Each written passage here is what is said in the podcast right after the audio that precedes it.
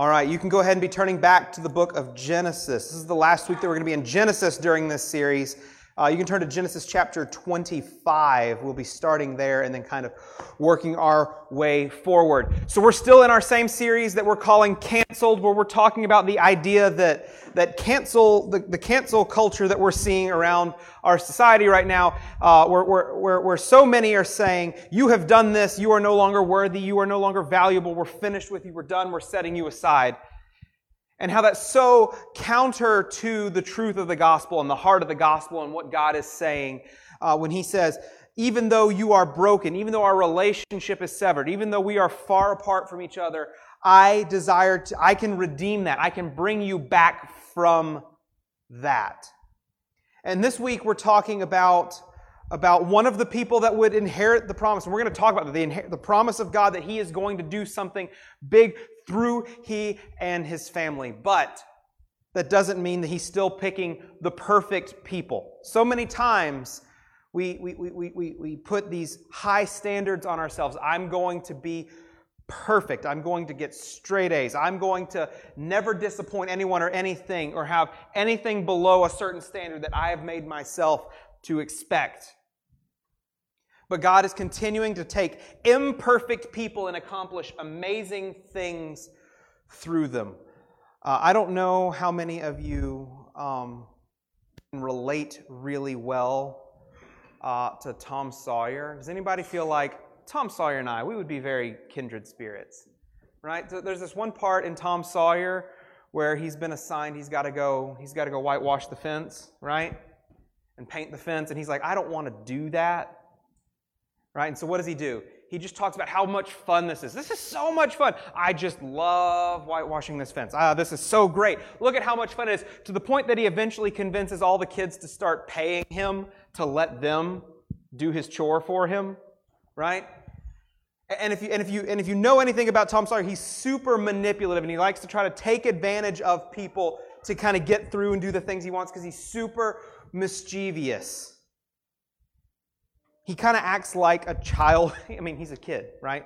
But so it's not surprising, but he acts very childish throughout throughout his story, and you see him acting in all these sorts of, you know, irresponsible, childish ways. And and I'll be honest, part of why I really wanted to to get into this topic, this series, and look at this is because because so much of what I see in our society right now is an immaturity and an inability to recognize that I don't always get my way. Like like Tom Sawyer in that instance, he's whitewashed them. He's like, I don't want to do this. This isn't fun. I'm going to trick somebody else into doing it for me so that I don't have to do the thing that I don't want to do.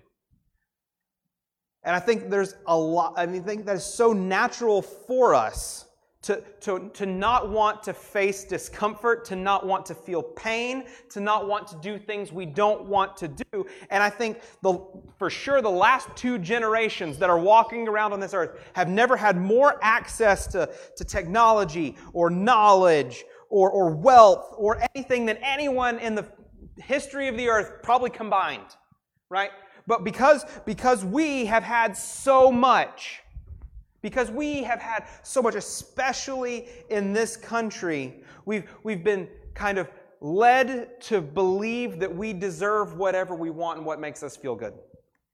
Right? We should get the, our way, and if we don't, it is acceptable for us to cry out against the discomfort that I'm feeling and say, I should not feel these things, or I'm going to do something to make sure that I am made better. And even if that means I have to take advantage of others or devalue other people for the sake of my comfort, for the sake of my future, we will do whatever it takes to make sure that we're met with comfort. And we can have so much that it leads us to acting out when we don't get our way. And I think that there are some things in, in that kind of mentality that we can recognize in the life of Jacob, who we're going to talk about today. Um, if you've ever, when we went through the Genesis series, we talked about Jacob for a long time. Jacob is one of the, the characters in uh, Genesis that gets the most like book time. Like we are we are in Jacob's life for as much or more as we are in Abraham's life. Jacob is just such a pivotal character, such a pivotal person in the history of God's story and the way that he was going to build his nation. And, and if you remember when we were going through the book of Genesis, and this has been a long a, a while now since we were talking about Jacob, man, he was kind of a sneaky, deceptive, little annoying punk sometimes, right? He was like, I, I, I kind of want to get my way, even to the point that, that and we, we may read a little bit of it in just a second, even to the point that he wrestles with God and says, I demand that you bless me.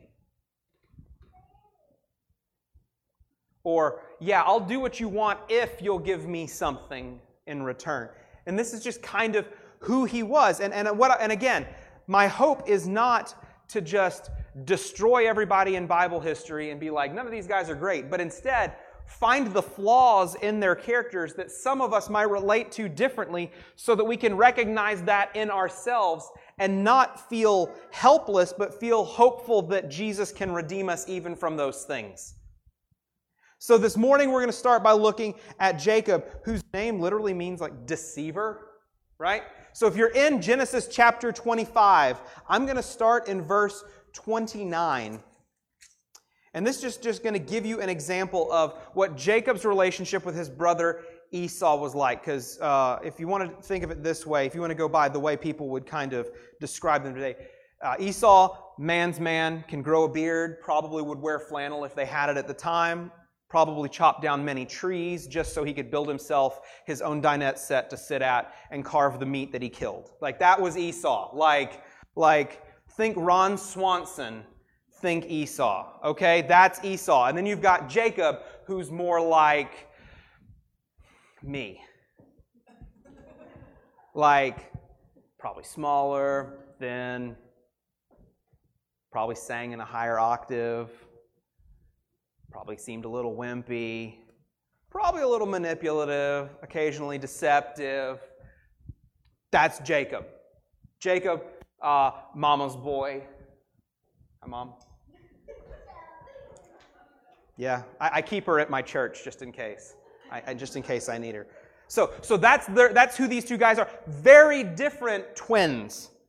Very different, but. But yet, and their relationship was always met with all of this struggle and kind of push back and forth. So, so let's just, just here's an example of their relationship in Genesis twenty-five, starting in verse twenty-nine.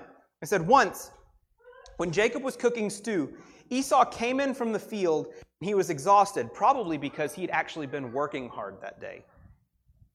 Esau was exhausted, and Esau said to Jacob, 'Let me eat some of that red stew, for I am exhausted.'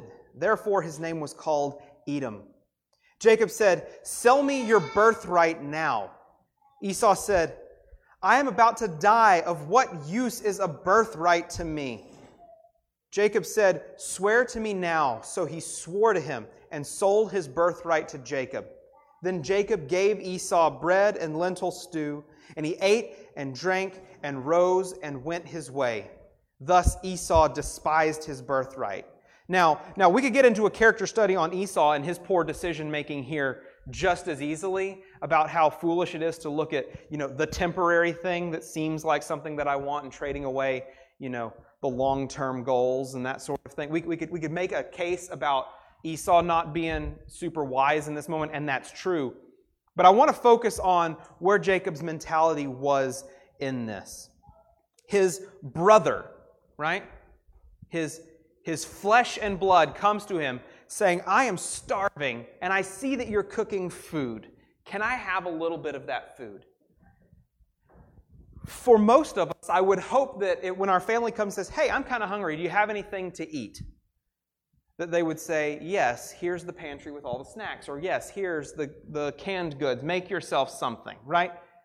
That, that, would be, that would be kind of a normal thing to say. But, but Jacob sees this as an opportunity to advance his position, to think only of himself and not think of Esau's needs, not think of what somebody else needs, but instead says, "I'm not going to be generous in that way. Instead, I'm going to take care of myself. I'm going to prop myself up. I'm going to take advantage of, of the discomfort that Esau's feeling for the sake of making myself better off." And so he says, "Sell me your birthright." Basically, he's saying, give me first position in line as our father's son. Like, Esau was, they're twins, yes, but Esau was born first. So Esau had all these extra rights as the oldest son to inherit from his father when his father would ultimately die. And what Jacob is saying is, I want you to give me all of those things that you were born into, all of those rights that you were born into. And Esau, looking at the short term, saying, I'm hungry, I'd rather have food than think about all of that long-term stuff, says, whatever, I'm about to die anyways, none of it's worth it to me. Which, to be honest, probably a little dramatic. Probably a little dramatic. So, so Esau comes in, says, Give, give me some of this stew, I'll give you whatever it takes. And, and Jacob takes advantage of his, the weakness of his brother to, to, to prop himself up and to take advantage. Now, now, now, here's the thing, and here's what we know. God had told Isaac, his father, look, these two guys are going to spar. And ultimately, the older brother is going to serve the younger brother. This was God's plan. So, so what Jacob is doing is, is working out of God's plan, even though he's being kind of selfish along the way, even though he's being kind of, um, not, not so much sneaky. He gets sneakier here in just a second, but um, not very generous, doing what he can to propel himself above his brother, trying to put himself in a position that, culturally speaking, he did not deserve to be in. He's trying to take something that should not have been his. And God is working in all of this. And so sometimes I, I, I just want to point out, because this is kind of a key theme throughout this, even if we find ourselves attaching ourselves to some of these folks from the Bible and we say, man, I really do see a lot of that in me. And man, I did, I remember when I fell and I did this and this and this and I sinned in these ways, or I was selfish in these ways, or maybe you were like, like Jacob and you were kind of manipulative or not generous in these ways. And you're like, I did all those things. It's not okay for us to sin, but it's okay for us to look back on our past sin and see that God was using those moments along the way to propel his plan forward, to have a bigger picture. It doesn't just end with those sins, just like Jacob's story doesn't end there. If you still have your Bible open and you want to turn to Genesis chapter twenty-seven, um, many years later, uh, Jacob and Esau's father Isaac is getting very old. And he says to Esau, I want you to go out. I want you to kill me something because I know that you you are you are a hunter and I love it when you go and you cook some good meat. Bring me something good, some good meat to eat, because eating meat is is, is things that God-fearing people do, right? Steak, good, right? So go out, get me something, cook it, bring it back to me. Let's have something to eat, and then I'm going to bless you. Well, at the time he's saying this, Uh, Jacob and Esau's mother overhears this. She overhears this conversation and she goes to Jacob and says, hey, there's an opportunity here for you to steal your brother's blessing while he's out hunting, because that will take time and effort and work and things that he's going to have to go apply himself to. You, you go dress yourself up like your brother. I'll cook something that we already have and you can take it to your father and you can steal your brother's blessing. And so Jacob does this. And, and so if you pick up here in verse, let's start in verse eighteen. And I'm going to read through verse twenty-nine. It says, so he went into his father and said, my father. And he said, here I am. Who are you, my son?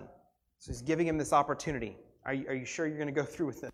Jacob said to his father, I am Esau, your firstborn. I have done as you told me. Now sit up and eat of my game, that your soul may bless me.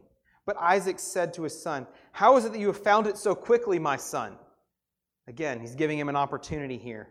He answered, because the Lord your God granted me success. Oh man, we're just digging deep now. God, God helped me lie to you. Then Isaac said to Jacob, please come near that I may feel you, my son, to know whether you are really my son Esau or not. So Jacob went near Isaac, his father, who felt him and said, the voice is Jacob's voice, but the hands are the hands of Esau. And he did not recognize him because his hands were hairy like his brothers, Esau's hands. So he blessed him. He said, are you really my son Esau? He answered, I am. Then he said, bring it near to me, that I may eat of my son's game and bless you. So he brought it near to him, and he ate, and he brought him wine, and he drank Then his father Isaac said to him, "Come near and kiss me, my son." So he came near and kissed him. And Isaac smelled the smell of his garments and blessed him and said, "See, the smell of my son is as the smell of a field that the Lord has blessed. May God give you the dew of heaven and of the fatness of the earth and plenty of grain and wine. Let peoples serve you and nations bow down to you. Be Lord over your brothers, and may your mother's sons bow down to you. Cursed be everyone who curses you, and blessed be everyone who blesses you." And now, I need not tell you that when his brother found out about this, that he was very upset. He was very upset. He was not at all pleased with what he found out. Because he goes into his father, he said, "But father, you can bless me too." And he says, "No, I've already given my blessing out to Jacob. To, J- to Jacob. And he says, I'm going to instead, I, I, I have a word for you though. And he basically lays out this big curse on his son. It's like, man, kick a guy while he's down, right? But but here's the thing. And then this, this essentially broke Jacob and Esau's relationship for a very long time. Jacob ends up running away because he's so afraid of his brother's revenge over what he's done. Because what is it that he has done? He has, he has manipulated. Not to, again, we talk, I, I called him a mama's boy earlier, but he picked up on some of his, his mama, his mama's leading here, right? She said, "We can go take advantage of this because you're my favorite son, and I want," which, which I know I'm not, so that's fine, but, so maybe I'm not completely like Jacob, right? I'm just kidding.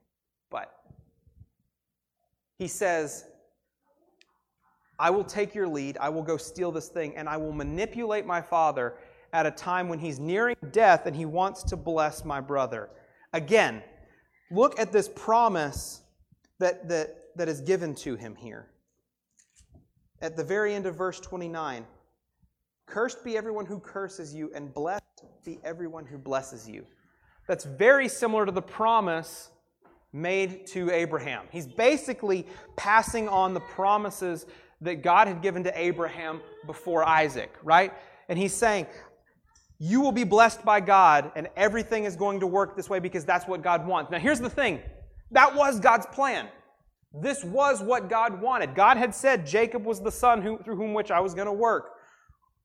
But at the same time, Jacob was taking these things by deceptive means. He wasn't, he wasn't taking these by honorable means. He was, he was managing and controlling the situation, right?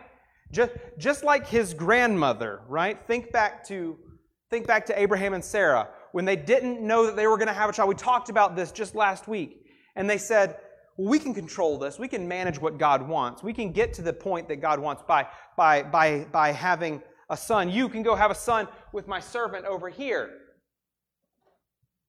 Just like his family, we talked about this. I mean, think back to Adam, and we saw the effects of Adam's lineage down through Cain, the sin that was present affecting everyone. These things are still being picked up. He's still manipulating and trying to control the situation. And I think a lot of times when you when we see a lot of these people and a lot of the things that they are guilty of, I think one of the things that kind of is a common theme is trying to control the situation. Either to make yourself feel good because you don't expect to feel discomfort, or because you think you know what's best and you can manage it better than God instead of waiting and trusting on Him to move.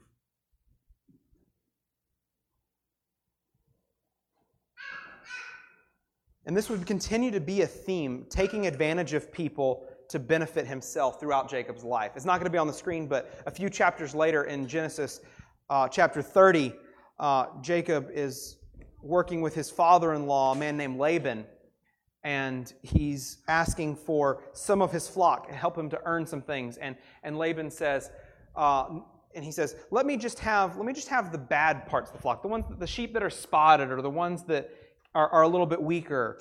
And Laban says, sure, that's great. And then uh, he sets up like a whole system by which all of the flocks begin to have spotted babies, and they are not as strong as the others, and he basically steals all of Laban's riches and then leaves with them. Like, this is just who, like, he was, he was resourceful, he was smart, he was shrewd, all of these things. He had, he had some good business mindset, some good business acumen. And, and by that, God used those things about Jacob to build him up and to give him lots of wealth, to bless him in lots of ways. However, Jacob himself was kind of a manipulative, little annoying guy who, who left a wake of hurt feelings and broken relationships everywhere that he went. And you're sitting here saying, that's not the kind of guy God wants to use. And I say, absolutely it is. Why? I have no idea sometimes. Why is it that he's using the deceptive little guy who's taking advantage of people and leaving broken relationships everywhere that he goes? I don't know. Maybe because he promised it to his father that he was going to do that. And God continues to complete the things that he says he's going to do. God is faithful to finish what it is that he starts. Maybe it's also because our God, when he when he decides to use someone, it doesn't just he doesn't just leave them as they once were. He changes us. He gives us a new identity, which is exactly what happens with Jacob. If you're still in Genesis chapter twenty-eight, we're going to read a couple of different conversations that, that Jacob has with God. Genesis chapter twenty-eight, I'm going to start in verse thirteen. And behold, the Lord stood above it and said, I am the Lord, the God of Abraham your father, and the God of Isaac. The land on which you lie I will give to you and to your offspring. Your offspring shall be like the dust of the earth, and you shall spread abroad to the west and to the east and to the north and to the south. And in you and your offspring shall all the families of the earth be blessed. Behold, I am with you, and I will keep you wherever you go, and I will bring you back to this land. For I will not leave you until I have done what I promised you. This is God saying to the guy who's in the middle of, of fleeing his brother, whose relationship he just broke, and is about to go take advantage of his new father-in-law and steal most of his wealth. And this is the promise that God is giving him. I'm going to bless you, and through you all the nations of the earth will be blessed. That same promise that was made to Abraham, he is echoing to Jacob. Through the way that he works through Jacob, we will all be blessed. Because God is working these things out. And that's exactly what he said. I am with you, and I will keep you wherever you go. For I will not leave you until I have done what I have promised you. This is God saying, I'm going to make these things happen in you. It's not just going to happen by chance. You're not going to make this happen. happen. You're not going to work this out. You're not going to be able to manipulate yourself to blessing all the nations of the world. But instead, I am going to make something of you. But he's in the middle of being this kind of deceptive little rotten fellow, right? So how is he going to do that? Genesis chapter thirty-five. On his way back, on his way back from leaving his father-in-law, he's returning to his home. He's returning back. He's, he's met his brother again. They've kind of reconciled a bit. We get to Genesis chapter thirty-five. I'm going to pick up in verse nine. It says, God appeared to Jacob again when he came from Paddan Aram and blessed him. And God said to him, your name is Jacob. No longer shall your name be called Jacob, but Israel shall be your name. So he called his name Israel. And God said to him, I am God Almighty. Be fruitful and multiply. A nation and a company of nations shall come from you, and kings shall come from your own body. The land that I give to Abraham and Isaac I will give to you, and I will give the land to your offspring after you. Here's the thing. When God decides he's going to enact his plan through somebody, he picks sometimes seemingly awful people. He picks sometimes seemingly the worst choice for the person that you would want to use going forward. He picks people who are sinful, people who are control freaks, people who want to manage the situation, people who want to manipulate others to elevate their own status, people who are sinful and broken. And he gives them a new identity. And I think Jacob is one of the clearest examples of that, because it's not just that he says, I'm going to do something amazing with you. He says, no, no, no. you're a completely new person. I'm giving you a new name. No longer will you be known as Jacob the deceiver. I'm going to name you Israel. And from you will a whole nation, and not just a nation, but, but many nations, kings, all of these amazing things are going to come from you because, because I am God and I can make you a new person. And that to me is the, is the biggest deal in this whole series. This whole idea is that the reason we aren't done with people when they're sinful, the reason we're not finished with people when they do things that are wrong, the reason we don't just cut everyone off is because that isn't who they necessarily will be by the time they get to the end of their life. Because our God is not a God who looks at people and says, too hard, I'm done. No, our God is a God who looks at individuals and says, I am going to not just save you, but I'm going to make you into something new. And that process, if you want to use the churchy term, is called sanctification.